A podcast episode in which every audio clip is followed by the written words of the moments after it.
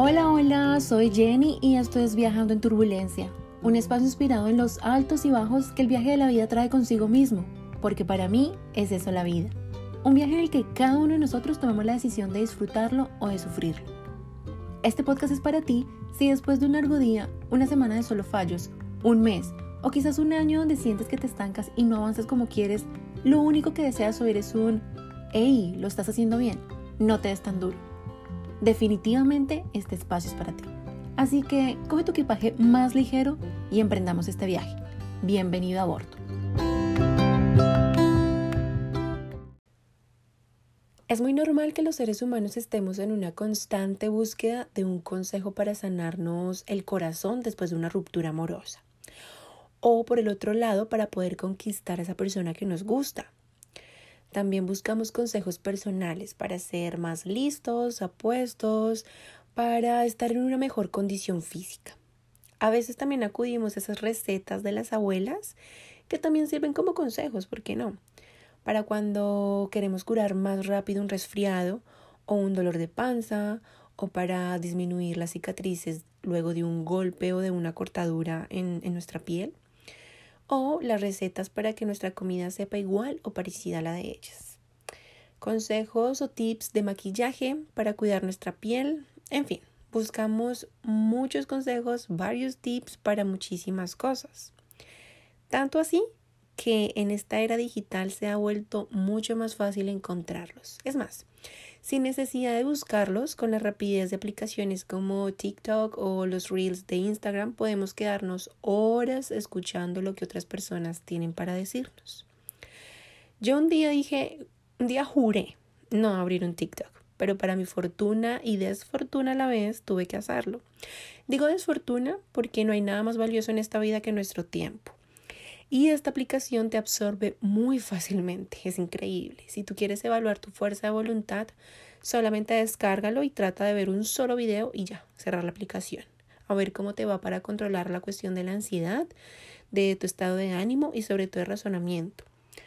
Con el razonamiento me refiero a qué es lo que te dice tu mente después de ver el video, qué ideas te, te generan, qué ideas te quedan. Y si es que es muy difícil ver un solo video y ya, pero si no tenemos autocontrol se vuelve un pasatiempo muy adictivo. Y bueno, ya que estoy hablando de este tema, hace unas semanas vengo evaluando el contenido que esta aplicación te ofrece según tus intereses. Claramente hay una parte que se antepone a estos intereses y son los trends, que son las canciones que están en tendencia en este momento y con los que se crean los bailes, los retos y estas cosas. Estos videos de tendencia tienen un público muy amplio, pero la mayoría son jóvenes de los 18 años para abajo. Para gente más madura, por decirlo así, de los 20 años para arriba, nos interesa más un contenido en temas puntuales, más específico. Yo, por ejemplo, consumo contenido de psicología, de sexología, mentorías de pareja, cuidado personal, una que otra de cocina y de baile. A partir de ese nicho que se ha creado en mis intereses me salen otras opciones, otras, eh, otros videos de consejería que en su mayoría da cómo piensa la mente femenina y cómo piensa la mente masculina. La mayoría de estos consejos empiezan con ¿qué no hacer en una primera cita? o haz esto y lo tendrás pensando en ti todos los días. Es muy interesante porque causa mucha curiosidad, llama mucho la atención. La mayoría en esta edad estamos buscando realmente ya conectar con alguien para formar una relación sustanciosa y ya no solo por motivos de diversión. Por eso es que me generó como mucha, mucho interés crear este episodio para el día de hoy. Porque yo siento que es muy peligroso que demos y que recibamos consejos como acciones puntuales y definitivas para tener en cuenta si queremos lograr algo. Muchas veces nuestra necesidad de encontrar pareja, de tener el cuerpo de bikini para el verano, de emprender nuestro propio negocio, de vivir y de experimentar lo que una persona que admiramos está viviendo y experimentando, pues nos hace tomar decisiones apresuradas y poco conscientes. ¿Qué quiero decir con esto? Que lo que le sirve a fulanita puede no le funcione a sultanita. Entonces voy a partir de dos cosas la opinión que he creado sobre este tema. La primera, que si ciertos consejos no nos funcionan, entonces le damos entrada a la frustración, al malestar emocional, a la depresión y al sufrimiento innecesario. Y segundo, que tener esta facilidad de recibir consejos para absolutamente todo hace que nuestra mente no trabaje su autonomía y su autosuficiencia. Te voy a dar un ejemplo. Si a ti te dicen expertos en el tema que para que un hombre caiga a tus pies tienes que darle toda tu atención durante los primeros meses y luego de repente se la quitas. Y bueno, puedes sentarte a disfrutar cómo este hombre va a hacer lo que sea para que tú vuelvas a ser la misma que eras en un principio. Yo me pregunto, ¿y dónde queda el contexto de la historia para afirmar este tipo de cosas? En videos tan corticos como lo vemos en este tipo de aplicaciones, no se ve el detrás de cámara. Y es que hay mucho por decir en este tipo de situaciones. Me pregunto, ¿en qué punto estaba la relación? Necesitaban de un cambio de rutina quizá porque hay que aceptar que la monotonía es una causa de rompimiento. O quizás era una relación donde el hombre es poco atento y la mujer pretende llamar su atención para lograr, obviamente, que el hombre sea más atento. ¿Dónde quedan esas necesidades de cada uno, tanto del hombre como de la mujer? En el libro Los hombres son de Marte, las mujeres son de Venus, explican científicamente cómo las mujeres, en nuestro rol más femenino, buscamos la seguridad y el cuidado de nuestra pareja. Entonces somos las que ponemos normalmente el ritmo en una relación. Mientras que el hombre, en su rol más masculino, busca la dirección y la protección dentro de la relación. Pero es que no todos los hombres son iguales y tampoco todas las mujeres somos iguales. La personalidad también es una parte muy importante, porque no todas las mujeres actuamos siempre desde nuestra parte más femenina. A veces buscamos ser quienes lideran la relación, no solamente las que llevan el ritmo. Como también hay hombres que buscan más la comprensión por parte de su pareja que ser quienes generan esa sensación de protección. Son tantas cosas para tener en cuenta que basar una relación en juegos y en tácticas solamente hace que sea más difícil sostenerla. Y este mismo ejemplo te lo puedo hacer con otras necesidades personales, ya no en el intento de conectar con tu pareja, sino con el verdadero amor de tu vida, que si llevas escuchándome desde el inicio sabrás que el amor de tu vida eres tú mismo. El estado físico, por ejemplo, es una de nuestras mayores preocupaciones y por eso es que hay contenido para todo tipo de personas. A mí me encanta ver transformaciones corporales y más aún cuando se combinan con la evolución mental. Evolución corporal con evolución mental. Pues la mayoría de personas que pasan de tener un estado físico paupérrimo malo a un estado físico que genera mucha admiración también sufrían de ansiedad, de depresión y de otros males relacionados con el control de nuestra mente. Entonces vemos que entre los muchos consejos que hay para cambiar hábitos y nuestro estilo de vida están los que promocionan un método específico como la solución definitiva. Haz esto por tanto tiempo y verás que tu vida cambiará. No sé, pongamos entre esos píldoras, suplementos, rutinas, fajas. Sin embargo, no a todo el mundo les funciona. Y lo que hace es crear más debate sobre el tema y que nos obsesionemos con encontrar el consejo perfecto para sentirnos identificados, saciar nuestra necesidad, darle calma por un momento o hasta que necesitemos de otro consejo. Es un círculo vicioso que nunca se satisface. Como cuando nos decidimos a emprender y en la búsqueda de cumplir con nuestros objetivos y nuestras metas nos olvidamos de lo mejor, de disfrutar el proceso, de que el resultado es impredecible y que nuestra felicidad no puede estar condicionada a eso. Y justamente a esto quería llegar. ¿Cuánto tiempo perdemos buscando el consejo perfecto para ver si eso nos ayuda a disfrutar de nuestro cuerpo, de nuestro tiempo, de nuestra pareja, de nuestra familia, de nuestra existencia? No sé para ti, pero para mí el tiempo es lo más valioso que tenemos en este mundo terrenal. Dejando a un lado las creencias religiosas, si estamos acá por un tiempo determinado, no es solo para experimentar lo que es tener un cuerpo y una mente, sino que tenemos una misión más allá. ¿Te has puesto a pensar en eso? ¿Cuál podría ser tu misión? Yo creo, o bueno, siento que para poder contestar esta pregunta tenemos que estar satisfechos completamente con nosotros mismos, con lo que Dios y la vida nos proporcionó en el momento de nuestro nacimiento, es decir, con la familia que nos tocó, Cualquiera que sea tu relación con ellos, es la familia que necesitabas para ser la persona que eres hoy, en este mismo momento. El lugar de tu nacimiento, ya sea en Latinoamérica, en Estados Unidos, en Europa, África, no sé. Tú llegaste al mundo viviendo en ese lugar por alguna razón. Puede que no sea el lugar de tu agrado y decidas cambiar de lugar en algún momento de tu vida y vivir otras experiencias, pero tu lugar de nacimiento era parte de ti hasta el día que te mueras.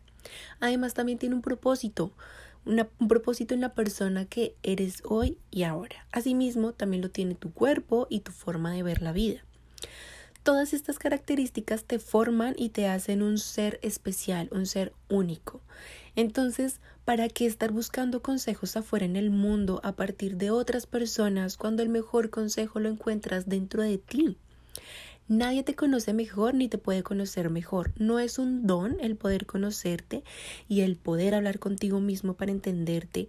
Es más una habilidad que se crea, se trabaja y se vuelve en tu mejor aliado. Con esto no quiero decir que no escuchemos de consejos, no, sino que no busquemos de ellos para que nos solucionen la vida mágicamente, sino para tomarlos como un punto de referencia y nos generemos nuestra propia opinión, nuestro propio consejo a partir de lo que me sirve, me funciona, se aplica a mi vida y me puede ayudar a ser cada vez mejor. Para terminar de concluir este episodio de la semana, y empieces con toda la energía además, cuidando de ti, amándote más que ayer y sobre todo siendo feliz con quien eres hoy y ahora, te voy a contar un cuento que encontré y queda perfecto para esta ocasión. Quizá ya hayas oído de Jorge Bucay, si no lo has hecho, bueno, es un escritor argentino y justamente de su libro 26 cuentos para pensar saqué el que te voy a contar el día de hoy. Se llama El Buscador si puedes cerrar tus ojos sería muchísimo mejor, la experiencia es más profunda. Si no, no te preocupes, escúchalo y luego lo puedes repetir con los ojos cerrados, ahí vas a ver una diferencia enorme. Pero bueno, el cuento dice así. Esta es la historia de un hombre al que yo definiría como un buscador. Un buscador es alguien que busca, no necesariamente alguien que encuentra. Tampoco es alguien que necesariamente sabe qué es lo que está buscando.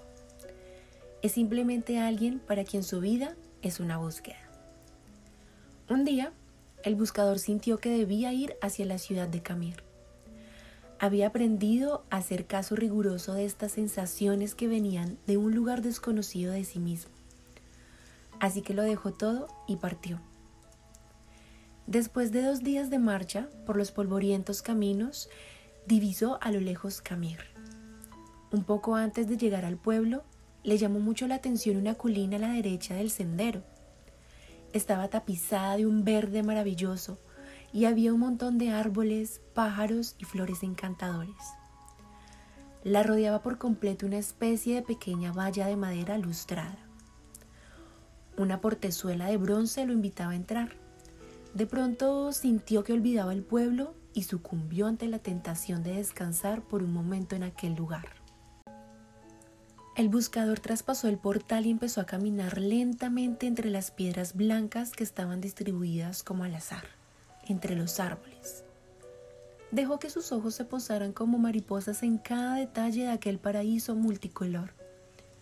Sus ojos eran los de un buscador, y quizá por eso descubrió aquella inscripción sobre una de las piedras.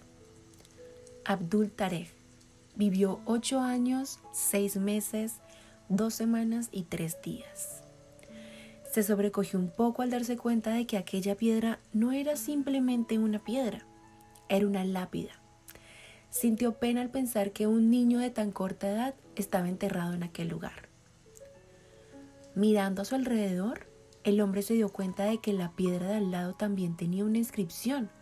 Se acercó a leerla, decía, Yamir Khalib vivió cinco años, ocho meses y tres semanas. El buscador se sintió terriblemente conmocionado. Aquel hermoso lugar era un cementerio y cada piedra era una tumba.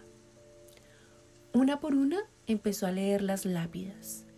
Todas tenían inscripciones similares, un nombre y el tiempo de vida exacto del muerto pero lo que lo conectó con el espanto fue comprobar que el que más tiempo había vivido sobrepasaba apenas los 11 años.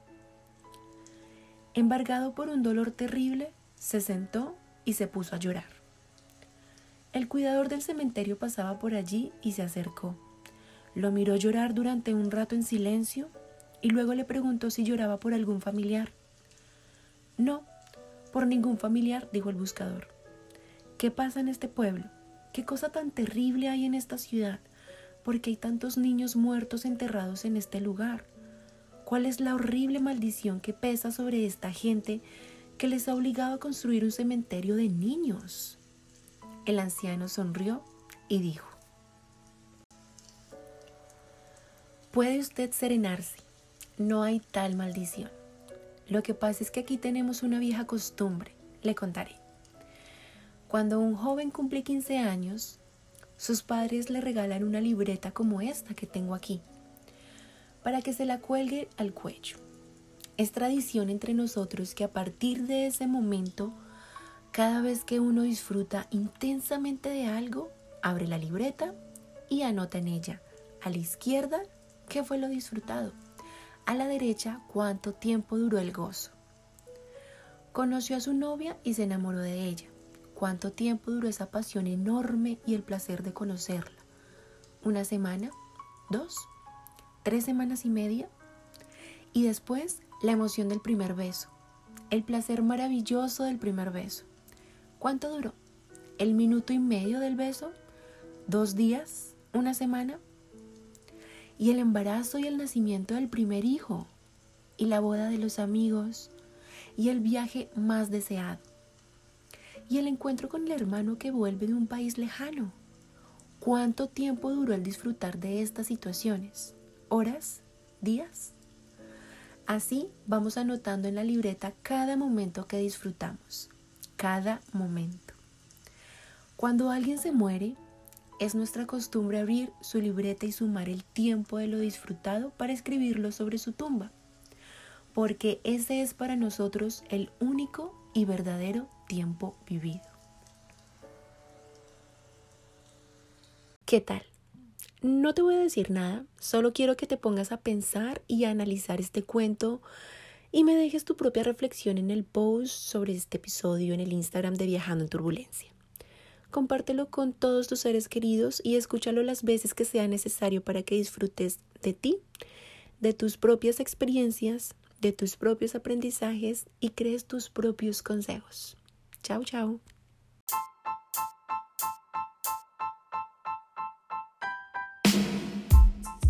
Si quieres seguir a bordo con el contenido que tiene este podcast preparado para ti, síguenos en su cuenta de Instagram como arroba viajando en turbulencia. Y no olvides dejar tus comentarios y compartirlo con todas las personas que más quieres. Espero un nuevo episodio todos los martes. Adiós.